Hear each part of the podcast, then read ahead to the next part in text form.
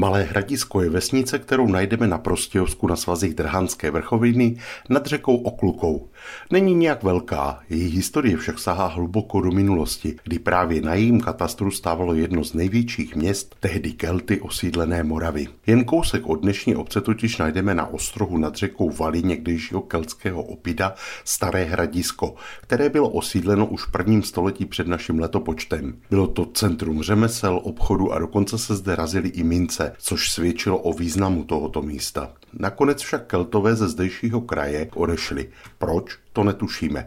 Víme však, že pak byla zdejší krajina až na výjimky pravděpodobně skoro tisíc let pustá a po velkém městě zůstaly právě jen staré valy. Až v roce 1358 se ves, tentokrát pod názvem Hradiště, opět objevuje v historických pramenech. Je možné, že obec byla osídlena už dávno předtím, ale důkazy proto chybí. Podle záznamu tehdy Bernard z Čech směnil svůj podíl na Malém hradisku a další statky s Janem z Boskovic za držbu vesnice Bačkov. Zajímavé je, že na katastru obce na druhém břehu řeky Okluky najdeme ještě jednu historickou stavbu. Její takzvaný Čertův hrádek. Pravděpodobně byl postaven někdy na přelomu 13. a 14. století, možná k ochraně cesty přes Drahanskou vrchovinu. Podle některých odborníků mohl být zničen už při dobývání nedalekého Ježova hradu markraběcími vojsky k roku 1389. V roce 1512 je pak zmiňován už jako pustý. Dnes na tomto místě najdeme jenom nepatrné zbytky valů a základy věže. Hrádek je opředen mnoha pověstmi o loupežnickém pokladu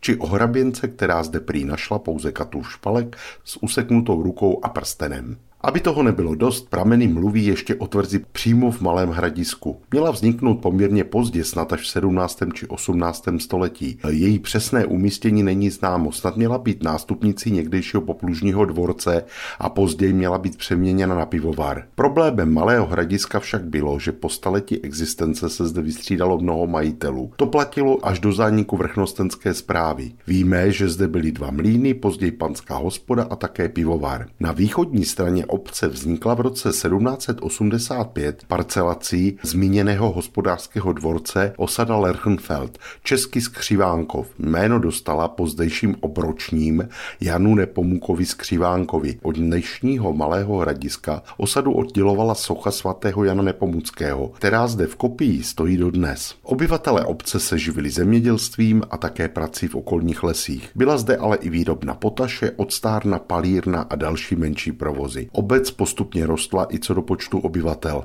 Vůbec nejvíc jich tady žilo kolem roku 1900, kdy je ve sčítání zaznamenáno více než 1100 usedlíků. Pak už ale jejich počet klesal až do současnosti, kdy v obci žije kolem 370 trvalých obyvatel. V roce 1845 si zde místní postavili kapli zasvěcenou paně Marii. Ještě o něco starší je kaple ze zvonicí ve Skřivánkově se zvonem z roku 1776. Zvonici se starým zvonem pak najdeme také ještě v další osadě patřící k obci, která nese jméno Okluky. Najdeme ji dole v údolí stejnojmené řeky.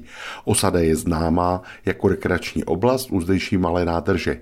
si právě u ní stával mlín a zvon na již zmíněné zvonici nad kaplí Pany Marie Růžencové je opravdu raritní. Pochází už z roku 1757 a udil jej zvonař Melchior Švan z Olomouce. Malé hradisko je východiskem i na cesty do okolní krásné krajiny. Její část je však součástí vojenské vojenského újezdu Březina a tak není běžně přístupná. Pohlednici z kraje mezi Pradědem a Hanou, tentokrát z Malého hradiska na Prostějovsku, vám po vlnách Českého rozhlasu Olomouc poslal Mirek Kobza.